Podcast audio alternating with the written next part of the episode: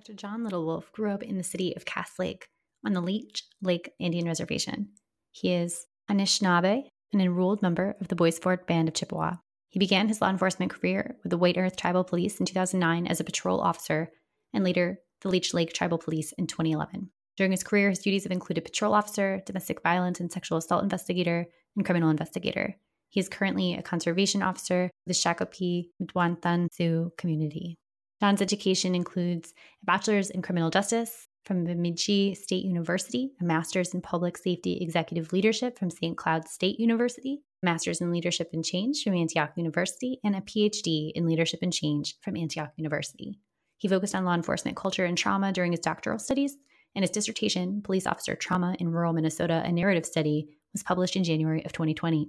John has always been an advocate for his Indigenous community. Currently, he is the Minnesota Indian Affairs representative on the Minnesota Violent Crimes Coordinating Council and is also their Community Engagement and Prevention Committee Chair. He also serves as a board member for the American Indian Family Center in St. Paul. John is also a published author of a book of brilliant poetry and a self described activist. Get excited for my conversation with Dr. John Little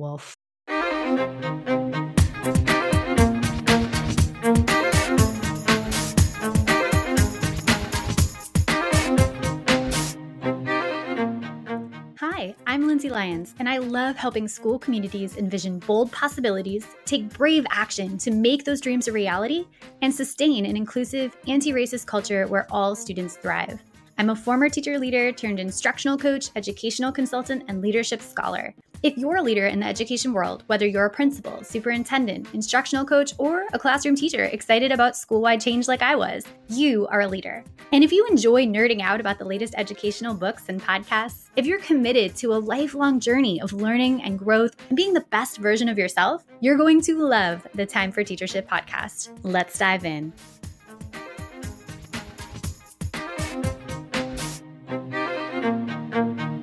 Dr. John Little Wolf, welcome to the podcast. I just read through your professional intro, but is there anything you'd like to add to introduce yourself to our audience?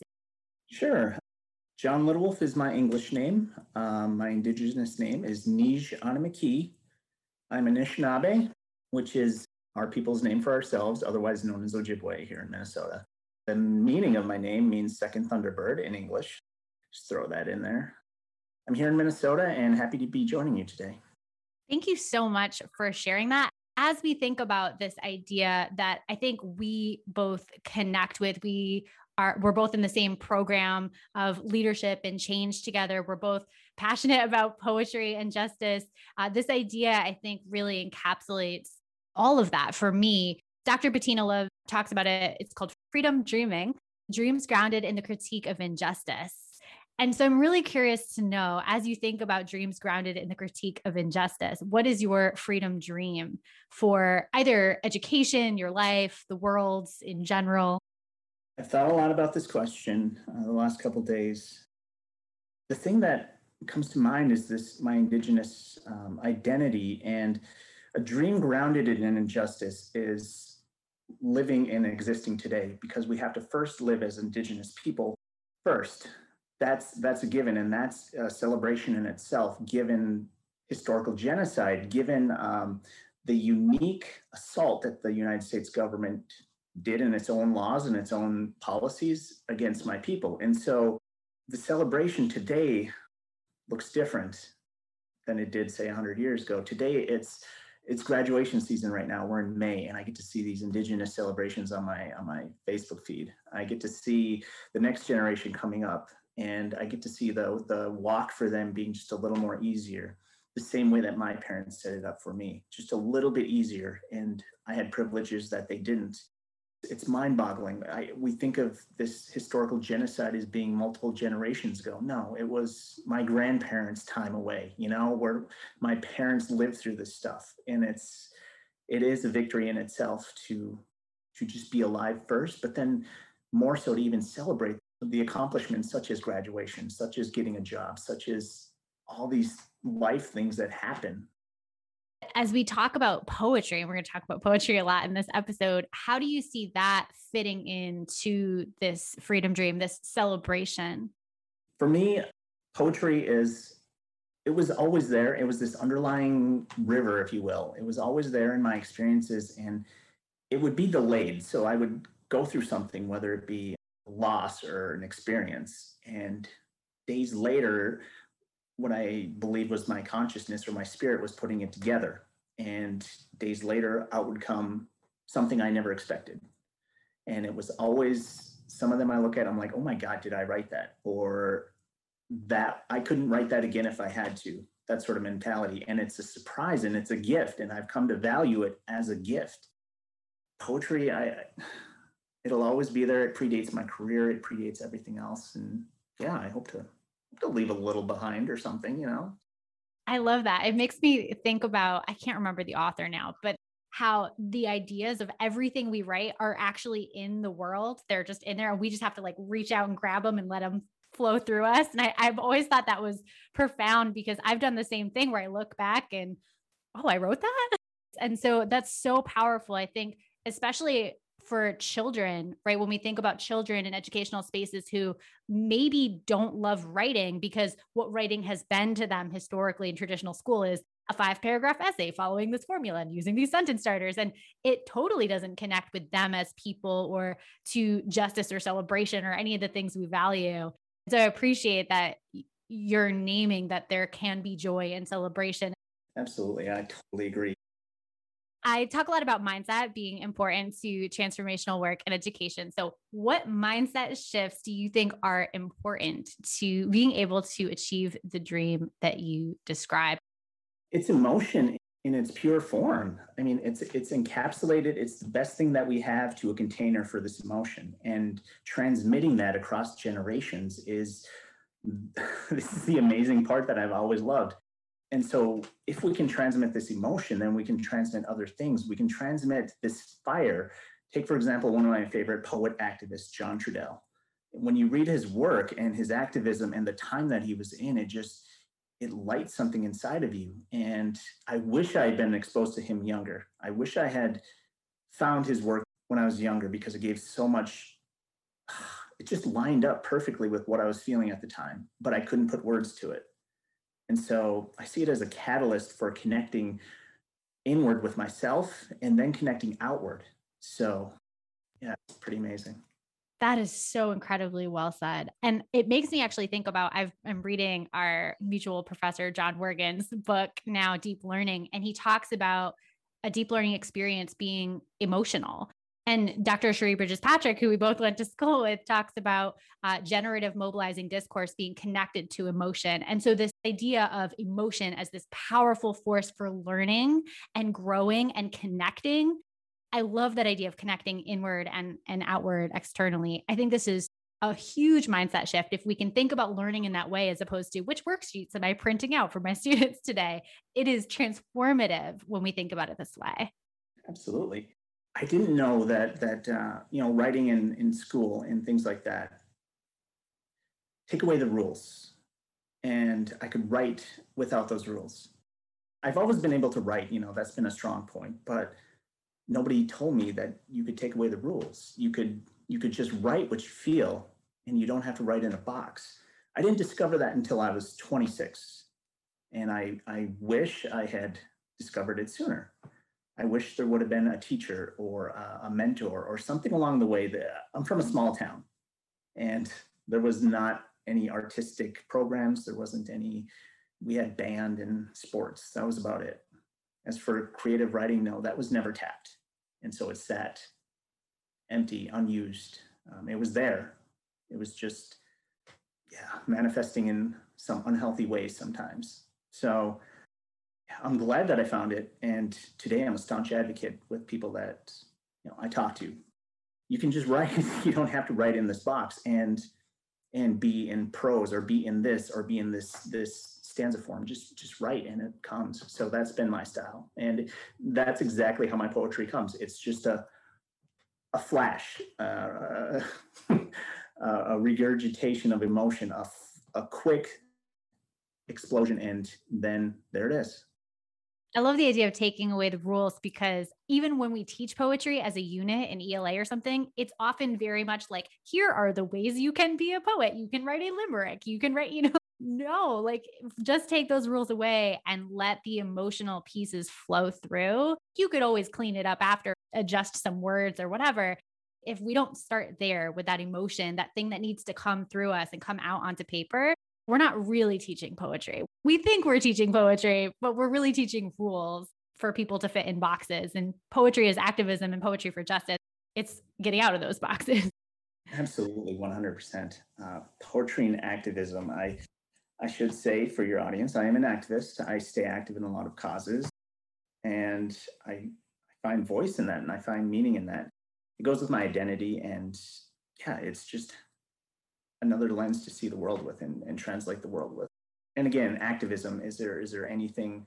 You know, indigenous causes are inherently identity driven. You know, it's not a it's not a I was slighted because of something I own or some property I or some third party thing. It's like, no, this hits to the core of who I am. And so you, yeah, you translate that into emotion and into words and there's there's a message. I appreciate you naming that too, because I think sometimes there's resistance from teachers or from leaders who are like, yeah, I'm interested in justice, but I'm not sure that I wanted to call this an activist curriculum, which I am a huge fan of, right? Activist projects. But that's really what it is. And I love that you named that it's it's not separate from identity. It's core and central to identity it is not politics. We've politicized it, but it's not politics. And so the idea of being fearful of parents or family members who are going to come in and say, Are you brainwashing my child? and things like that. I think that is the mindset shift. Recognizing that is identity based. Activism is about identity, and identities have been politicized, but they are not inherently political, is really necessary to be able to teach like a poetry activism unit. That's absolutely essential. So thank you for that framework. I think people need to hear that. And as we think about people who are really excited to take some brave action here, what would you recommend in terms of taking action that can enable students to be able to write and share their poetry in a way that promotes justice? Absolutely. Uh, just like I touched on, my my own journey was I missed out on a lot of years, and and you know it, it is what it is right now and i've accepted that but my job right now is exactly what i talked about to make it a little easier for the next generation and to tap into you know these younger minds and just right i mean that's that's when i got to 26 years old and i took a college writing course and i'm like it was like intro 101 it was that's when it started this intro 101 college writing class in undergrad. And i'm like oh wow okay. Rewind to 14 year old john to 16 year old john and how i started to act out and i was acting out of emotion pure emotion certain things going on in my life and it was just you know what if that could have been harnessed a different way what if i would have put voice to that you know almost like a recording? What if I would have saved that? And there would be so much power and shareable message there, shareable experience there, relevant experience for today's 14 year old Indigenous man who's feeling exactly how I was feeling, or 16 year old, or, you know, it just went on from there. And so I keep writing, of course, as I go through my years, but uh, now it's almost become a, as I age and mature, it's become a responsibility to to add emphasis to this that there's actual meaning there that that um, it doesn't just have to be calculus and arithmetic and all that stuff that I sucked at. This is there, and this was my best voice. I was never a great public speaker. I would stutter, I would sweat, but when you asked me to write something out, now there's my best voice. I can do that unfiltered and with the truth, with the absolute truth. It makes me think of how we respond to children who are in our classrooms or in our schools that end up in detention, or end up with suspension. To just imagine in that moment, if instead of yelling at a child or sending a child to the office, it was, can you just write down for me what you're feeling? It could be a written recording, it could be an oral recording. Each kid is going to have their own, you know, way of doing that. But that's a transformative moment to be able to say, we could go down this path or we could go down this path. What would it look like for teachers to just give students an option to sit in a quiet place in the room and just write? What you said about sharing with someone else decades later, What if you share that with the student in the grade below you or the class next door? Someone else in that moment who needs to hear that they are not alone because they connect with your poem. And maybe that looks like having a, a poetry share day every month or something where everyone gets to be able to share that wants to. There's so many classroom practices that I see coming out of what you just shared would have been helpful for you. Oh my God, yeah. To get out of the textbook and to get into something like that, I would have loved that. I mean, I would have. I'm thinking about it now. Oh my God, I would have thrived in that in that kind of environment. Instead, I barely graduated high school. I literally barely graduated high school, and I have a doctorate today. If that tells you anything, I was disconnected, and yeah, I, I textbooks and uh, boards and lecture that was not reaching me and you've published an entire book of original poetry as well. So, talk about being a, a, writer, like a published author. Very few people get to say that. Each ELA teacher listening right now is like, yeah, if my students published a book of original poetry, you know, or original anything, I would be ecstatic as a teacher. And what's possible is there are so many youth, especially with platforms like social media that people can also publish poetry today. They don't have to wait till till they're older if they're given these publishing opportunities where a real audience can can see their work. And I think it it starts with models. So I'm wondering if you would be willing to read one of your poems for us today to inspire that teacher who's thinking about doing a poetry unit and what what does that look like or maybe even a child who's listening who would like to see what poetry could look like. I will should probably have prefaced that um, there is a bleepable word in here. So you might want to bleep, add one of those beep things, but it gets to the emotion of what's tapped in here. And as a teenager, my words probably would have, my writings would have had lots of bleeps, and that would have been raw and real. Um, but instead, it was uh, contained and colonialized. So Okay, I have not shared this one really, so here we go. On a clear night, the clouds sidestep my town, whispering, watching me. Aisle to aisle, eyes that cut into my pockets and remember what they looked like when I walked in. Blue eyed side eye. All that's left is Minnesota unsaid. Did I come here with those shoes and that shirt, smiling and clothes from the finest rummage sales? Because I darkened in the sun like my father and his father before him, because my nose is too sharp in profile, high features that plateau akin to breaking water and rising ground. My skin is rain soaked, rutted by words heavily stained from them not minding their goddamn business. Those summers I was about to fly, forgetting my station, arms held out until winter. Dreams at bay, these brown bodies that obey, watered from their runoff, our branches were late. Their blocking canopy rising higher and higher. Blatant cruelty, these colonial brazen games. How my heart raced, how my hands did tremble early from the days of stealing rhubarb to yesterday, facing the hateful masses. Born of this life where every space is borrowed, my blame, my shame, my basic needs, that place where we garnered stories is what makes them afraid. Contrary to the blindness they crave to keep us childlike, iconic, forgotten, and always away.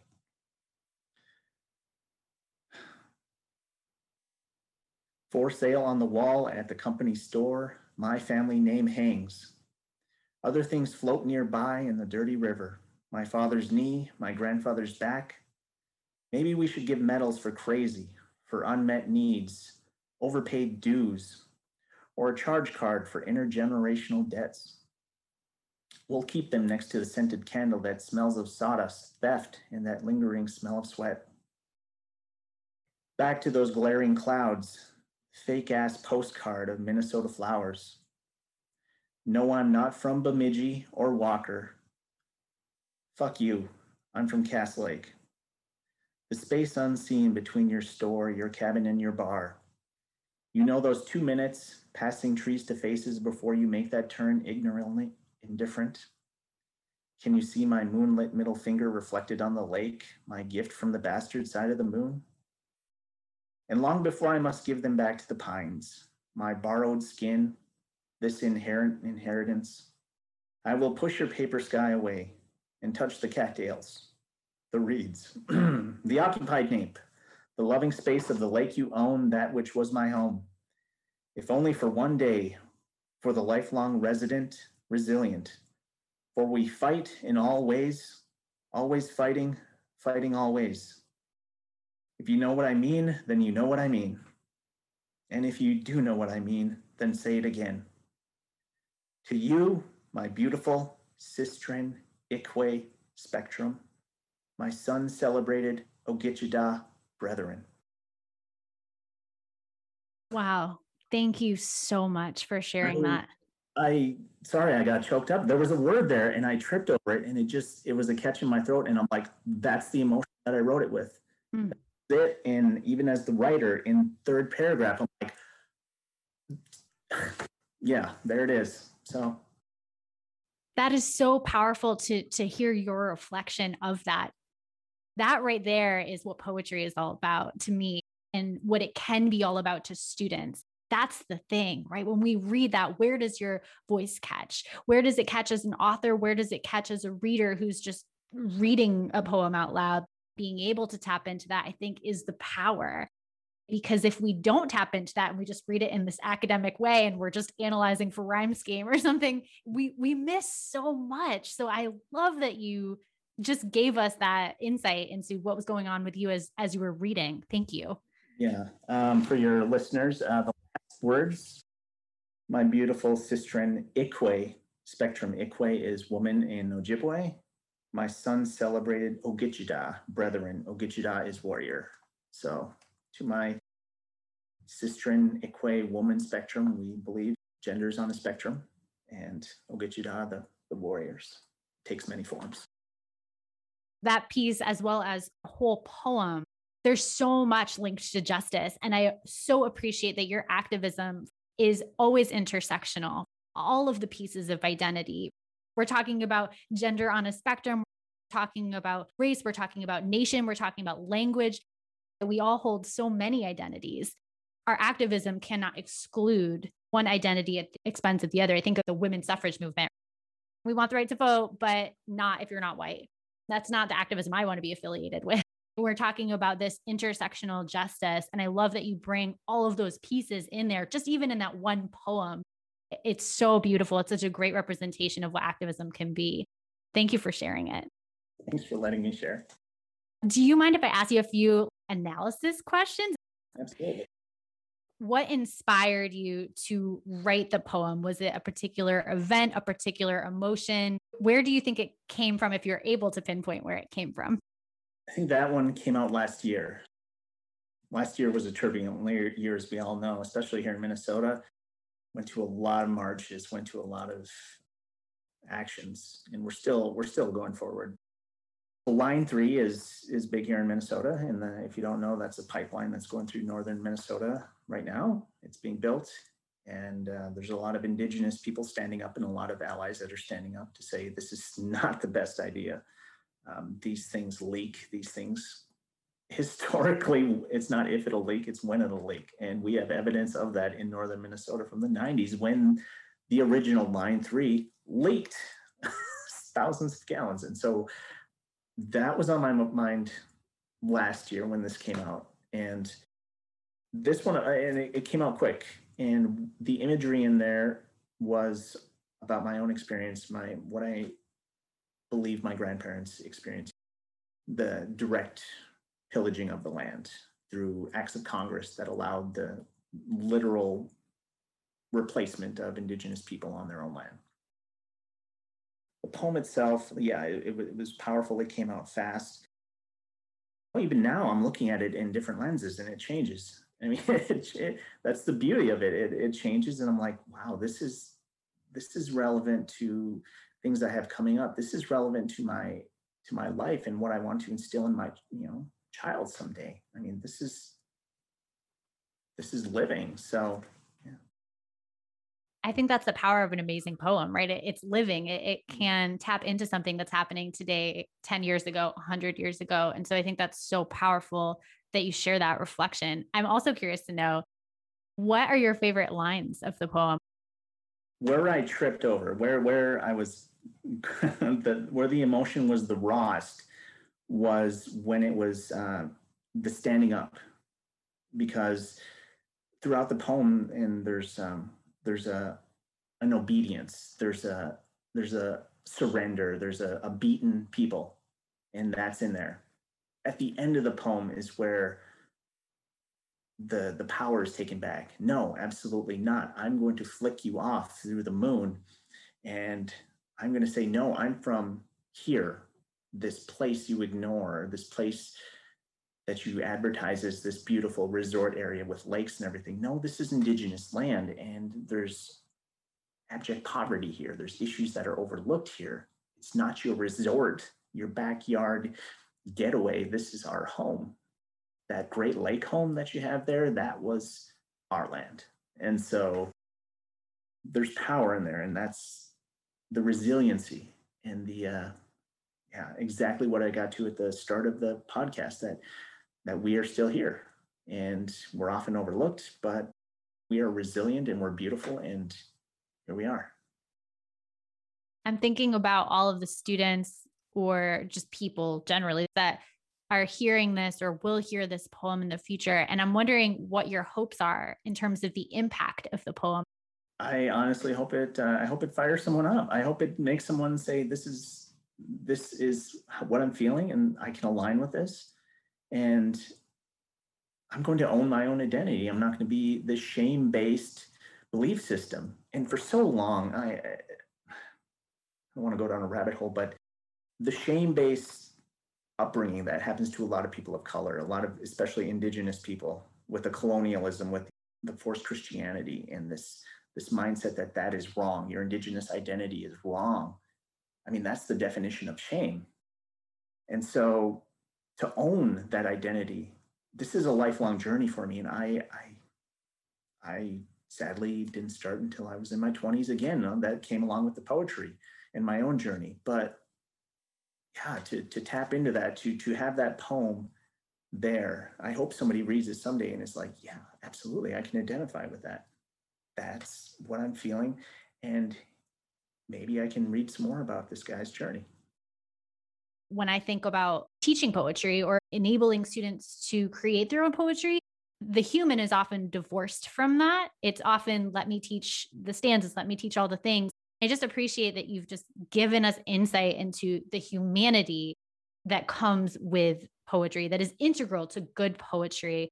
And I hope that helps people envision themselves as poets and as people who are capable of getting these brilliant ideas that we all have on paper in a way that helps improve the lives of someone else or at least resonate with someone else and see I'm not alone in this. I have a connection to someone.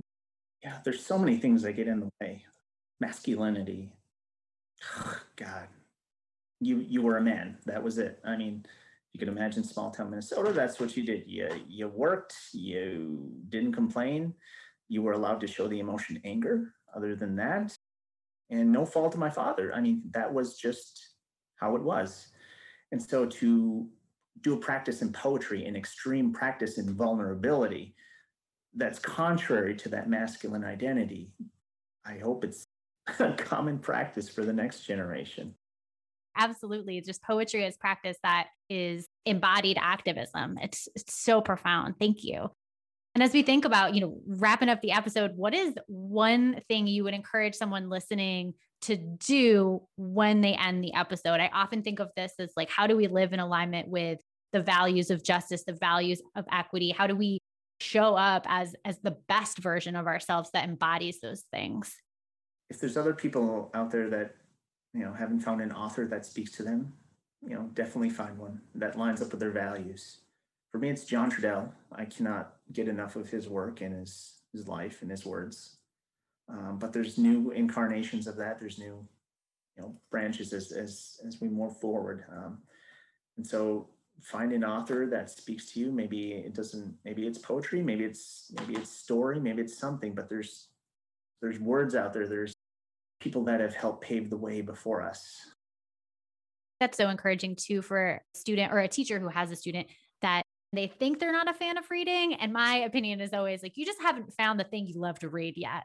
everyone is a reader. Everyone loves hearing words and and can connect with their beauty and their possibility. It's totally about finding the person that resonates. And I love that suggestion. And actually, I just recently found, I will link to this in the show notes, the social justice poetry database and look at some different poems that connect. So if you are thinking about creating a unit or putting on a poetry show or something, this could be some really cool inspiration in there too. So cool. You are always learning and growing and passionate about being a lifelong learner. What is something that you're learning about lately, or what is something that you've been working on to help other people learn? Being a exactly what you said, someone that speaks to you, I wanted to put a plug in for this book right now, as we have always done Indigenous Freedom Through Radical Resistance. This author, Leanne Betasamosake Simpson, her words are, I, I, I can't get enough of it. I spoke to a tribal college class recently and I suggested this book. I actually sent the professor a copy of the book. And I'm just like, please read this because I wish I had read this. Some, you know, it's new. It's actually a new book, but I'm like, I wish this had been around five years ago and I wish I would have found it then. I love that. And I can link to that in the show notes too. So people can just click on it and get a copy. That's on my to read list now. Thank you. You are all over social media. You're always sharing, you know, your activism, but also just you as a human being. And I love following all of your journeys. So, where can listeners learn more about you, connect with you in those online spaces? Uh, I guess LinkedIn is if anyone wants professional connection, I'm always there my social media, I'm just a goofball, and it's just how I live, and I'm um, pretty outgoing kind of guy there. Um, but yeah, uh, LinkedIn. If anyone ever wants any more information, um, yeah, happy to talk to anybody. Awesome, thank you so much. And I will say, every person that I know who knows you is just so excited to be in your presence, just feeling heartwarming as they experience time with you and connect with you. Thank you so much for being on this podcast. It was so fun chatting with you. Thank you so much, Lindsay. Thanks for listening, amazing educators. If you loved this episode, you can share it on social media and tag me at Lindsay Beth Lyons, or leave a review of the show so leaders like you will be more likely to find it. To continue the conversation, you can head over to our Time for Teachership Facebook group and join our community of educational visionaries. Until next time, leaders, continue to think big, act brave, and be your best self.